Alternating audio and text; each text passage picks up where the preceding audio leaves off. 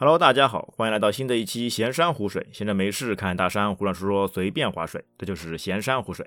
哎，我是王先生啊。这一期我们又请来一位新的嘉宾小张，哎，让他给大家打个招呼吧。哎，大家好，我是小张。然后我和我们王先生是同事，然后我平时也比较喜欢出去旅游，所以这一期给大家分享一些在旅游时候我们。平时租车会碰到一些问题啊，国国外的基本上是，因为我们之前出去玩，对吧？很多人选择是那个跟着旅游团或者是自驾游。那自驾游大多数来说的话呢，我们会选择那个就租一辆车。那租这个车呢，就包括司机也一起租到的。但我们小张啊，他比较有趣了，他一般也都是走国外路线，国外精品路线，而且什么呢？他都是选择自己来开车。哎，所以我们要请他来介绍介绍，他为什么会这么喜欢到国外去玩的时候呢，自己来驾车？哎，这是有一番。别样的乐趣吗？呃，主要是因为呃，我比较喜欢出去深度游啊，就是不太喜欢跟团。那其实有一辆自己的车的话，会比较方便一些。比如说，你可以呃到了当地拿好车之后，你可以去超市买些东西。那路上其实可以帮你节省一点成本。更加多的是，因为我们在国外自驾游的时候，主要会考虑到一个呃时间成本和一个经济成本嘛。在国外可能会。呃，人工上方人工费上面稍微贵一点，所以一般自己开车的话，其实能够省掉一大部分的一个钱，一个交通方面的一个钱，并且如果说你是四个人一起出游的话，其实大家其实分摊一下，其实更加经济实惠一点，主要是因为这个原因。你一般性出去玩的时候，人力成本、司机的成本这些东西都非常贵的，因为国外这个人是非常值钱的，嗯，哎，所以你选择自己租车这样一个方式也比较好玩的，嗯，那我们想来先了解一下，哎。你到现在来说的话，你大概去过就去过哪些地方？去过哪些国家？呃，一般来说的话，基本上除了大洋洲我没有去过，别的南北极洲我没有去过，别的洲一般都呃南美洲我没有去过。一般我现在就去的是呃欧洲的一些国家啊，除了意法瑞我没有去过。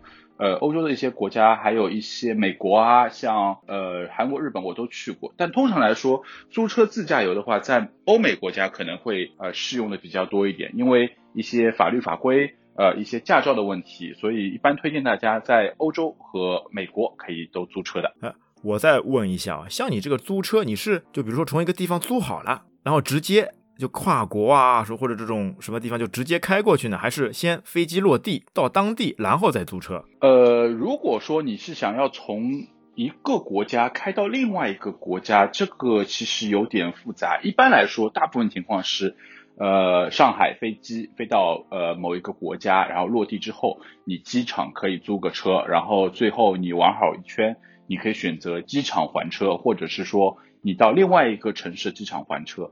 但是，一般来说，我个人比较推荐你 A 点借 A 点还，因为你如果 A 点借 B 点还，它中间会涉及到的一个跨区域还车费会比较高啊。对的，哎，跨区域这个等于是一些手续费嘛，或者其他一些费用会比较高，所以性价比的就还是哪里借的哪里还，这样会比较好一点。对对对，哎，那像你前面说到那个驾照问题，拿拿到国国外上面是可以用吗？还是需要另外再办些什么手续之类的？呃，主要来说你。用中国的驾照，你去大部分的国家，它都是能够认可的。那作为我个人的意见来说，你保险起见，你最好呃想办法网上去下载一个模板，把你的驾照呃翻译一下，就是有些汉字啊翻译成英语，这样的话会比较方便一点。因为有些翻译件，哎，做个翻译件，有只有一些少数的国家，它需要你的这个证件啊去做公证。一般来说，你办的一些就是信用卡，它都会送你一些国际驾照的一个叫。国际通用驾照的一个认翻译认证啊，你凭这种翻译认证呢，会更加呃比较保险一点。那驾照问题是是这样子的，就呃其实有所谓的国际驾照，但是这种国际驾照呢，它的办起来手续非常麻烦，我个人不太建议去办。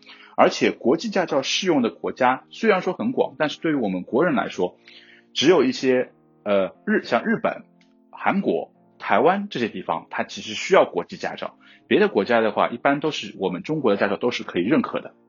哦，都直接就可以认可的，只要你有翻译件，他能看得懂上面文字，就直接认可。对对对，因为一般来说，每大部分的国家都是能够认，就是呃知道有中国驾，中国游客这样的一个群一个群体的嘛。然后大部分的情况下面，他们的中国驾照都是能够有效合法的，并且呃，其实我们国内驾车的环境会比国外的环境更加复杂一点，所以哎，更加复杂呀。对我们的技巧方面应该是没问题的，但是我们到了每一个国家都要遵守他们的当地的一些交通法规啊，有一些细节法律，对对，一些细节上面的东西可能会有一些和国内不太一样，别的话没有什么其他太大问题。哦，那还这个还是比较方便的，国内的驾照哎，国外都能承认，都能认可，那还是非常不错的。因为我知道之前好像有一些国家他不认中国驾照，你直接拿驾照过去，这租不了车，这就比较讨厌，比较麻烦了。对啊，那像你租车的话，你都是到当地租呢，还是比如说先网上什么地方先预定好，然后直接先了解好，然后直接跑到那个比如说机场那边，他有什么那个手续，他直接去办理的吗？嗯，通常来说，呃，每个国家都会有自己的租车网站嘛，你可以选择是一些呃租车公司的官方网站去租车，但通通常来说这样的情况会。比较贵一点，那一般来说你不会不是为了某一个租车公司的一些积分啊权益的话，我个人还是推荐你在网站上面可以对比一下价格，因为呃网站的价格就像他们就像批发一样的嘛，所以价格会比较便宜一点。呃，他们的提供的服务商那些供应商都是一样都是一样的，你也可以选择呃比较大的类似于 Hertz、Avis 这些呃公司去租车。呃，国内的话，一般我们出去玩的话，都是提前网上租好的。那不凡你说你当当地去租，但是你临时租的车肯定会比你提前租肯定会贵贵一些，对不对？啊，肯定会贵。对对对。然后一般国内的话，我们我会推荐你呃用比较大型的软那个网站是那个租租车啊，这个公司做的是比较有名的。然后现在的话，它也会有手机端的那个 apps，你可以在上面直接去啊订车租车，每个国家都可以租。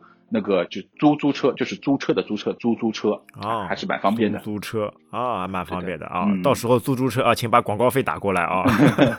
但有有一个情况会比较特殊一点，就是你有些小城市，就有一次我们去到土耳其的一个小城市，那个城市呢，呃，我们是坐夜间大巴过去，大巴下来之后，这个地方是。租车行都是私人老板，那你就没有办法提前在网上租。那这样的情况，你就要和那些老板、当地老板去协商这个价格、车型啊，这样一个情况。哦，哎，还是有些地方它只有当地的，都没有网上的，那还是要到当地直接去跟老板谈，哎，比较有意思的。是的。那像你开车自驾的话，最大的一个问题，对吧？有些国家它不是那个就驾驾驶室是在那个右边的嘛，就跟国内是反的。哎，这个上面。你能适应吗？还是他有什么其他的就硬性要求吧？就说你一定要重新学习一下或怎么样吗？嗯，学习其实不用。一般来说，你我们国中国是左舵嘛。如果说是右舵国家的话，一般你怎么样去区别这个国家是右舵的？只要这个国家以前被英国呃是就是管辖过，对吧？英属的这种国家，它舵都是在右舵的。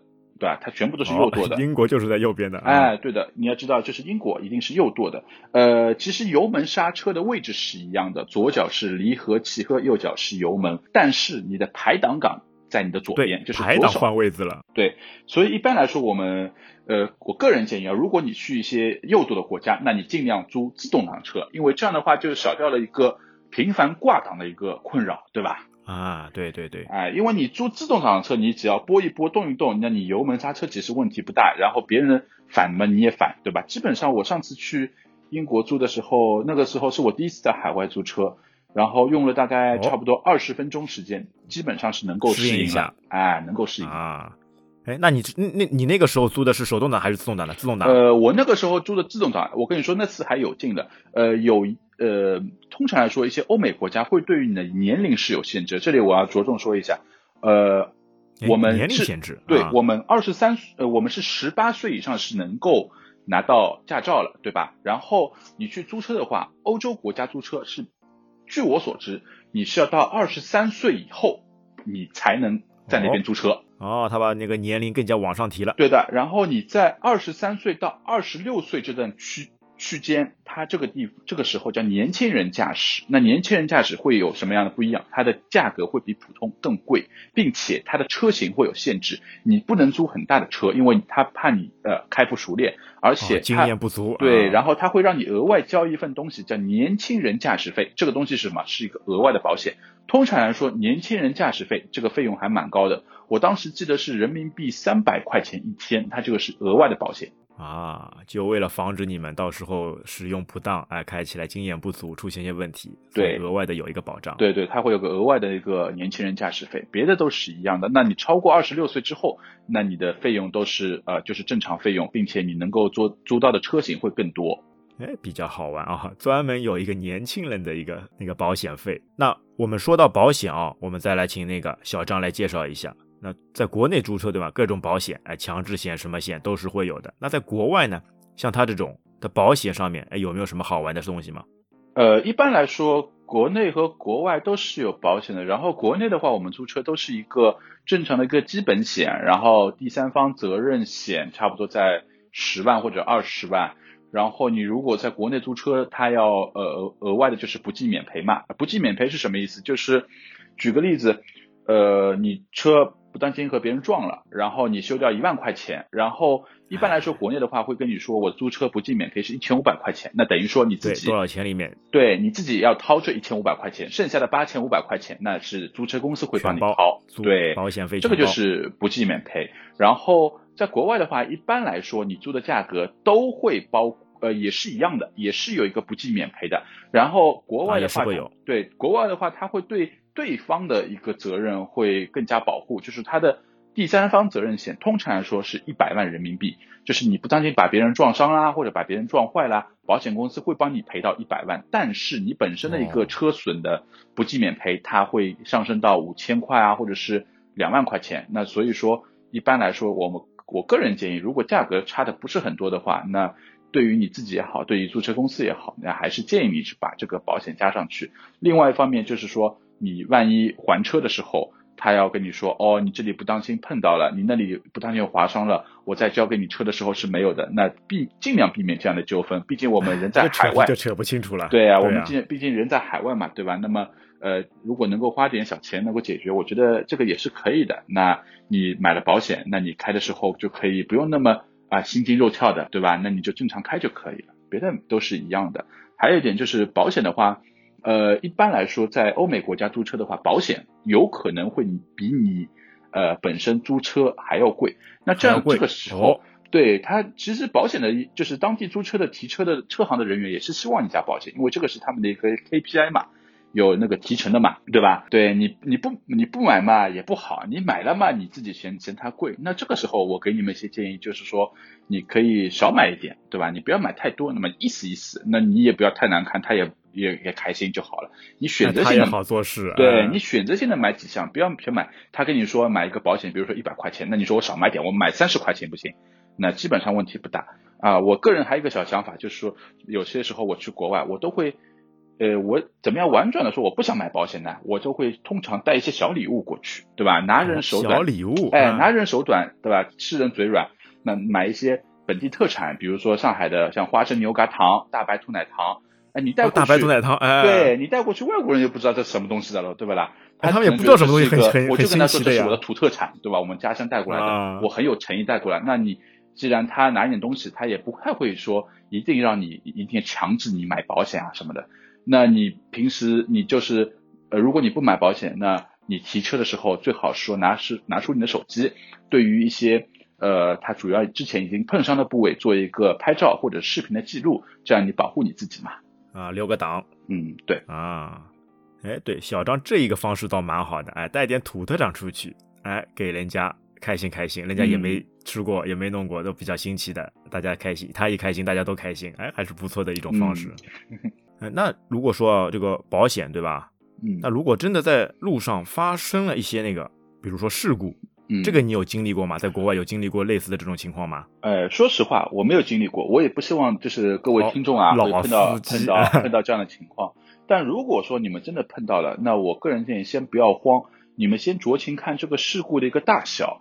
如果说这是个大事故，那我觉得第一，你需要先联地联系当地的警方。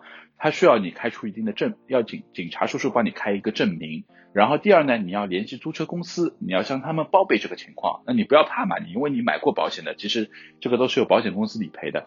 最怕的是什么？就是你碰了，你还不跟保不跟租车行说，然后你还自己去跟那些人私聊，到时候面那就比较讨厌了。对你碰到那个租车行会让你罚款什么，这个会比较多一点。啊。那他像这种事故也类似于国内的了，就先联系那个警察，然后再联系注册公司，他们派人专门过来，然后来调查、来取证、来看。对的，一般来说警察会过来就是取证、会拍照，但是租车行业的人一般不太会来，因为外外国可能很多地方你去开车的地方都是穷乡僻壤，没什么人的，你基本上租车公司会让你拍照片，留个档啊什么，其他没什么。一般来说，出去在外嘛，其实不太像我们国内那样车流那么密集。基本上你们出去玩的时候，呃，路上也是比较空的，人也不是很多的啊。国外主要看国外的风景，欣赏国外的大江河水。哎，就，基本上都基本没什么人呀。我记得很清楚，就是呃，去英国那时候租车，呃，基本上你是。呃，不用换挡的啊？怎么说不用换挡？就是说你一个档位放在那边，你开个二十分钟，你看不到一辆车，因为那个地方其实没什么人的，而且很多情况下自己在开。对对对，而且很多情况下，他们那边人的，说实话，欧洲开车还是蛮第一很安全，第二呢，呃，他们当地人的开车习惯也是比较好的。基本上你在你前你在前面，你打转向灯了，他是不会超在旁边逼你啊，超你啊，不会的，他比较礼貌。哎，英国人比较礼貌呀，他一定是让你先过去。你打你只要打了灯，他一定是让你的，这个你不用担心的，他们是很守规矩。但是，即一旦他是有路权的，你是强去强插他，他是一定会撞上来的，这个你放心啊。这个我之前听说过的呀，就像在中国开车对吧？你过马路总归要左看右看，放慢速度。哎，但是在国外，像澳大利亚这种地方，他就直接帮你说的，过马路就是要快速通过，你不要管。不要管其他人过来，其他人过来就算撞了也是他的责任，他们完全就不担心这这一方面的。对，就是大家都其实都想要就是快速的通行效率，那大家都遵遵守规矩，其实这样是最快的嘛，就是大家都合法合规啊，大家相安无事，其实最好的。那像你出去玩的时候，你肯定有一点，就车上那个车内导航，嗯，这个非常关键的。你去玩的时候，哎，人生地不熟，总归要有一些地图来帮助这些导航的。那你觉得在国外，一般性你用什么软件，或者是车子里面有没有自己带这种？导航软件还是你自己用手机来导航呢？嗯，巧了，这个情况我这个几个情况就是导航这东西，我碰到这个情况状况比较多。第一次我出国的时候是二零一三年，那个时候去英国自驾游，那个时候啊，手机其实不太像现在这个发展那么迅速，因为二零一三年的时候那个手机的网络啊只有两 G 好像三 G，也速度也不是特别快，所以当时租车之后呢，问租车行。租了一个导航软件，哎，那个导航软件，对，那个导航不是那个导航软件，那个是导航机器啦。那个机器，呃，牌子还蛮有名，叫 Tom Tom T O M T O M。然后这是一个导航仪，对吧？放在车上，然后去导航。在这种导航仪呢，基本上只能导一个国家，地图库也比较有限。有一点提醒大家啊，如果大家用那个导航仪啊，那个贴在玻璃上面。你每次下车一定记得把导航仪收起来，放在那个手套箱里面，或者放在那个后备箱里面收好，不要让别人看到。要要不然会没有。对，要不然别你的窗就可能会被别人砸掉，因为别人也有可能会砸窗，拿这个导航仪拿走的。啊，国外都很凶的，看见车子里面什么好东西直接拿走。对他们不管的，不准不管这东西卖不卖得了钱，卖不了钱，他们觉得有这个是值点钱就会拿走的。哎，是好东西就拿走。第二种情况嘛，就是现在比较普遍的，呃，就是我们用手机导航。手机导航的话，那个 apps，国外的话一般都是 Google Maps，呃，很可惜，对，谷歌地图的话，在国内可能应用呢不是特别广。那谷歌地图呢，在国外就是百度地图啦，基本上什么路它都能导得出来，并且谷歌地图好的一点是。呃，比如说你一个城市到另外一个城市中间有一条河啊，他会告诉你这条河，你一个最优路线是坐摆渡船，他会直接帮你把那个呃路线啊强制规划到你这个坐摆渡船，他他带你去的那个摆渡船一定是你车能够开上去的摆渡船，就是你车开到船上去，船带你去摆渡过江，然后下来，哎，这个是一定是有的，哎。那现在你如果租租车的话，租到一些比较高级的车啊，比如说你人在那个德国去旅游，那边租的车都基本上都是呃宝马、奔驰、奥迪，对吧？都比较高档的车，相对于国内来说，他们这些车呢，基本上车子上都带导航的啊，自带导航，并且他们的导航都是多国语言的，他们上面是有中文的，你可以直接用上面那个呃中文的导航去使用啊，是很方便的啊，这个就非常国际化的了。哎，对的，基本上是以手机导航为主，因为我们现在呃手机插上当地的 SIM 卡，基本上是四 G 网络或者是五 G 网络，速度都是还挺快的啊。它会帮你根据里面的路况去规划路线啊，手机导航还是比较方便的。嗯，手机导航还是方便，科技的发展嘛，嗯，所有的一些驾车体验也会非常好。哎，大像你刚刚说的，就国外你这种过河嘛，坐这种摆渡船，嗯，哎，这种情况多吧啦？就。我们在国内大多数都是桥，哎，直接过桥开过去就好了。那在国外很多还是这种就船的形式，把你在那个驮过去。呃，这种情况我至今只碰到过一次，在英国，因为那个地方好像是一个岛，也不知道什么个地方，我已经具体我已经忘记了。这个地方好像是说，如果你开车的话，可能需要四个小时，但是你坐摆渡船只要一个小时。那为了就是方便，也是一种不一样的体验啊，我们就尝试这种摆渡船的方式。摆渡船的收费。是第一，它是根据一辆车，那一辆车它会至少会带一个司机，那就是车加司机的钱，它是一个呃组合，它会根据你的车型大小来不一样的收费。然后车上的每一个除了司机额外的人，他需要额外收那个乘客的费用，那就是两个费用加起来就是你就可以让你的车去百度过去了，还是比较方便的。啊，车的费用再加上人头费用，对对对，基本上是这样子。还有。的情况是哦，我还过还有过一次是克罗地亚嘛，他们那边有一个很有名的一个度假小岛叫哈瓦尔岛啊，然后你从那个对一个岛上，你这个是你必须坐摆渡船的，摆渡船嘛，你要提前在网上查好攻略啊，你去看那个摆渡船的班次啊，生怕你就错过了那个班次，一般来说不太会有问题，你就早一点去到那个地方，然后去那边去买票，然后再把。呃，根据他们的一个工作人员的指引，把车开上船就可以了。有些情况下面呢，呃，坐摆渡船是可以帮你节省一点时间，因为毕竟人不用开了嘛。那有些地方，它一个点到另外一个点开车可能要开好五六个小时，他坐摆渡船可能两三个小时，你可以在摆渡船船上面吃吃喝喝，然后还可以休息休息。哎，对的，这个还可以的，其实。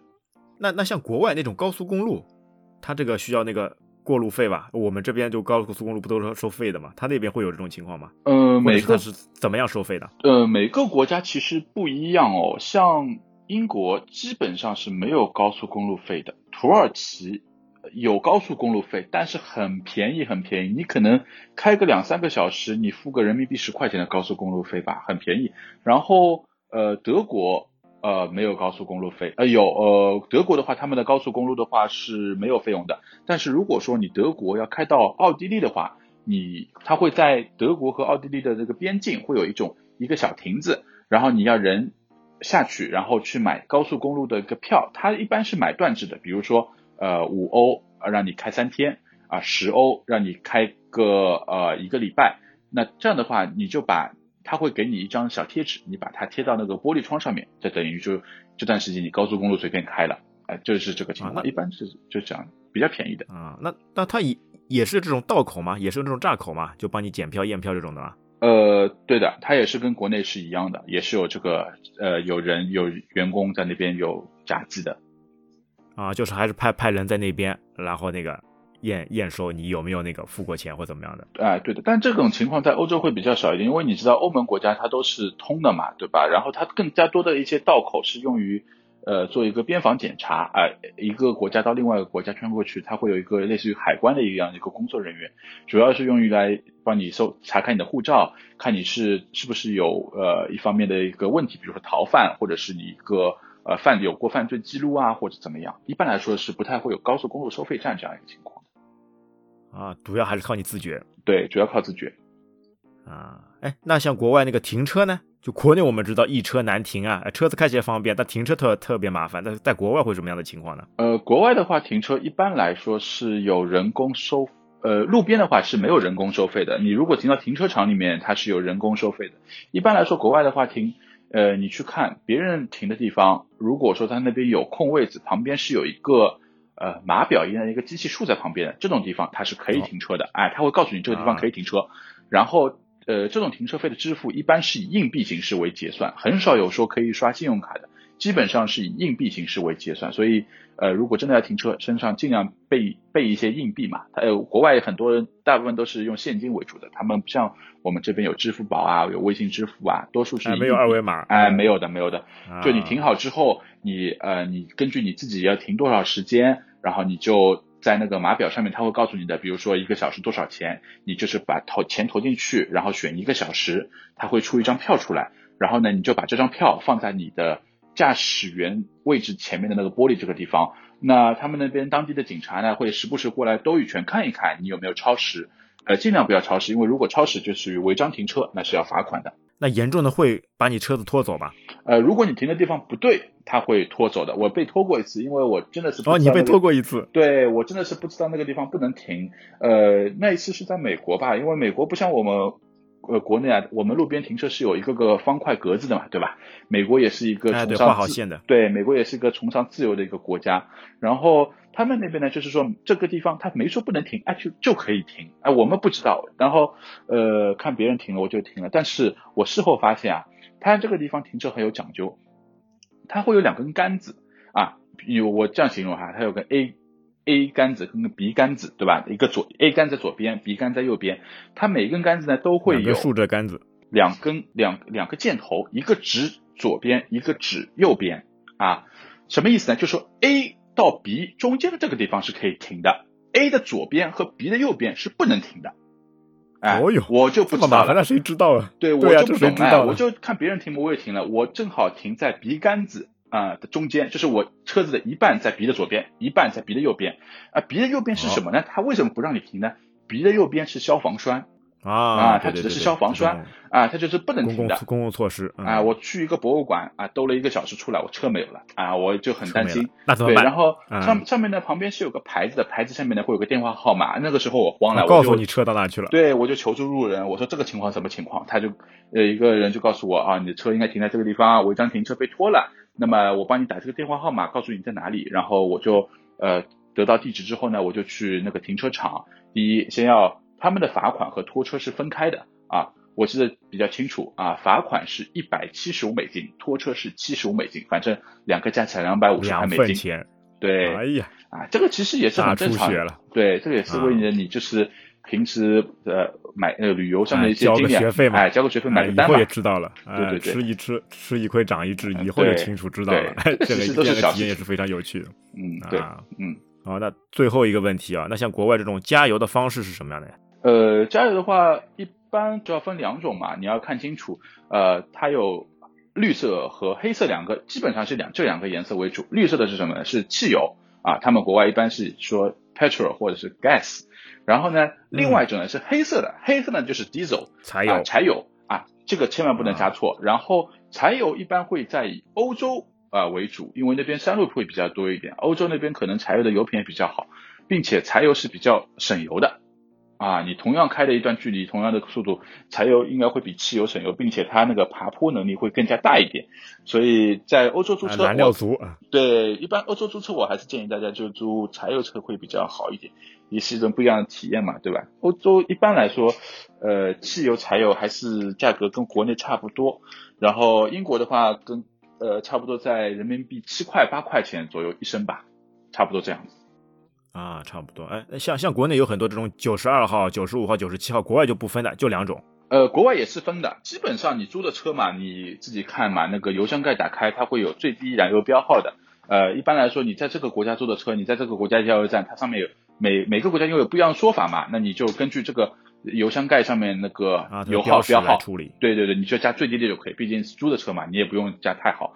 一般来说，这个租车的话都是满油取还，就是他给你多少油，你给他多少油，基本上都是他满的给你，你满的回给他。电视里经常看到嘛，像美国或这种地方，他不是都自助加油嘛，就自己来动手的嘛。呃呃，美国自助加油的话，他们一般是当地居民是有当地的信用卡，你只要信用卡一插，我我试过一次就成功过一次，就是你信用卡插进去，然后你把枪拿起来去加，然后结结束之后，他直接扣你信用卡，这样情况可以的。但是一般来说，他们只认本国的信用卡。啊，我们国外的信用卡卡不一定认啊，那正常还是找到工作人员，哎，帮你把车就油加满。但是因为我像前面我们一开始说了嘛，国外因为人工比较贵嘛，所以很多情况下是说，呃，有些欧洲国家就是你自己拿枪，对吧？拿起来之后去加油，加好油之后去油站那个里面不是有商店的嘛？一般是有商店一起的，你到商店的里面去跟他说我是几号枪啊，他会告诉你多少钱，你在里面付钱。因为国外人工贵，可能一家一家一个加油站。就一个人或者两个人，对吧？他不会出来的。基本上国外也是比较自觉的，不会说跑的，因为哦，呃，国外加油站里面是有探头的。如果你跑了，呃，他们警察会来抓你。那完蛋了，啊，警察叔叔来抓你了。啊，其他都没什么。呃，一般还有一个小小情况就是，国内租车和国外租车一个很大的一个区别就是，国内你去一个网站上面去租一个车，基本上你看到什么车，他就是给你什么车。我举个例子，他你租了一辆对帕萨特，对吧？他就给你一辆帕萨特。你租你租了一辆呃奥迪 A 四，他就给你辆奥迪 A 四。但是国外是不一样的，国外他们是什么叫车型组，他们更加灵活的、机动的去分配啊。他就告诉你这一个档次的，你租的是这一个档次的，那这个档次里面有什么什么车，它是随机的啊，就是符合这个档次的啊，就不会给你很差，也不会给你很很好。这样的情况呢，就是他会。呃，有点像开开怎么讲，开盲盲盲盒一样的，你不知道你你这次开到什么什么，对，租到什么车。基本上，我现在每次订车，基本上是没租到过我订的车啊，基本上都是不一样的，都拿到。那如果你想要指定，有有有办法吧？比如说多加钱或什么样的指定车型？可以的，基本上是加百分之二十的钱，你可以指定车型。哦哟，那很厉害了啊！基本上是这样，但一般来说，我个人推荐嘛，呃，像我们对于呃车的样品质不是特别要求高的，你就能够开呃的话，一般来说主要是玩嘛，代步工具嘛，就租一个经济型的车辆嘛，对吧？那他给你的车不会差过这个车，这样的话你自己心里也好过一点。一般来说嘛，呃，两个人租什么车都行。那是如果四个人的话，你要租的车型就是可能稍微大一点，呃，宽敞一点。对，然后旅行版的车在欧洲会比较受欢迎，因为旅行版的车后面那个后备箱会比较大一点。你如果四个人都是一个小姑娘的话，那么后面那个后备箱可以放的比较宽敞一点。你如果租个小轿车，对，对吧？后面就不一定放得下了，对吧？那你如果说要 SUV 的话，那么这个价格会贵一点。一般来说是以经济型为主。那像你住的那个最好的一辆车，大概是多少价位？什么什么车型呢？呃，我当时情况比较特殊，我租过一辆奔驰 S 级 S 三五零，那个就是国内大奔嘛。那国内差不多这辆车在一百四十万左右。但当时在呃，我当时在携程网站上面租的车，然后呃，租了两个礼拜在德国，包含全险的话，正常价格应该在五一万五千块人民币，十五天时间，就一千块钱人民币一天。啊，其实还可以的，其实还可以，因为同样车型，据我所知，这个这个尺寸还可以的。对，因为据我所知，国内的话，同样车型在国内做的话，一天可能也要在三四千块钱嘛。但是那次呢，我运气比较好，我碰到了他们一个网站上的一个呃一个错误，也不知道还是一个促销，也不知道什么情况。哦，哎，我上次租了十五天时间，我最后只用了五千块人民币就租到了。哟，这很合算呀！对，然后其实我拿的那个合同啊，我把合同都打印好了，我拿到那个地方柜台去，我说我我要来拿车的，那个工作人员也不不太相信说这个价格能够租到，但是因为德国人知道他们很严谨，他们很认合同这个东西，既然上面价格就是这个价格，他就最后还是按照这个价格，哎，价格给我租了。哎，我也算是运气比较好的那一次。那运气比较好，对的。对，车子又又是好车啊，然后价格又合算，真是非常不错。对，一分价钱一分货啊，这个好车开起来就是不一样。在德国的高速公路上面，对，两百五十你随便开啊。哎，而且在德国那边就是不是那个限速限速，它是限那个最低速的，就你上了高速一定要达到这个速度以上。呃，对，基本上不会有很慢很慢的车。它国外也是的，就是高速公路一般来说不会低于八十的。很多卡车嘛，就是守规矩，开在最右边那根道，然后。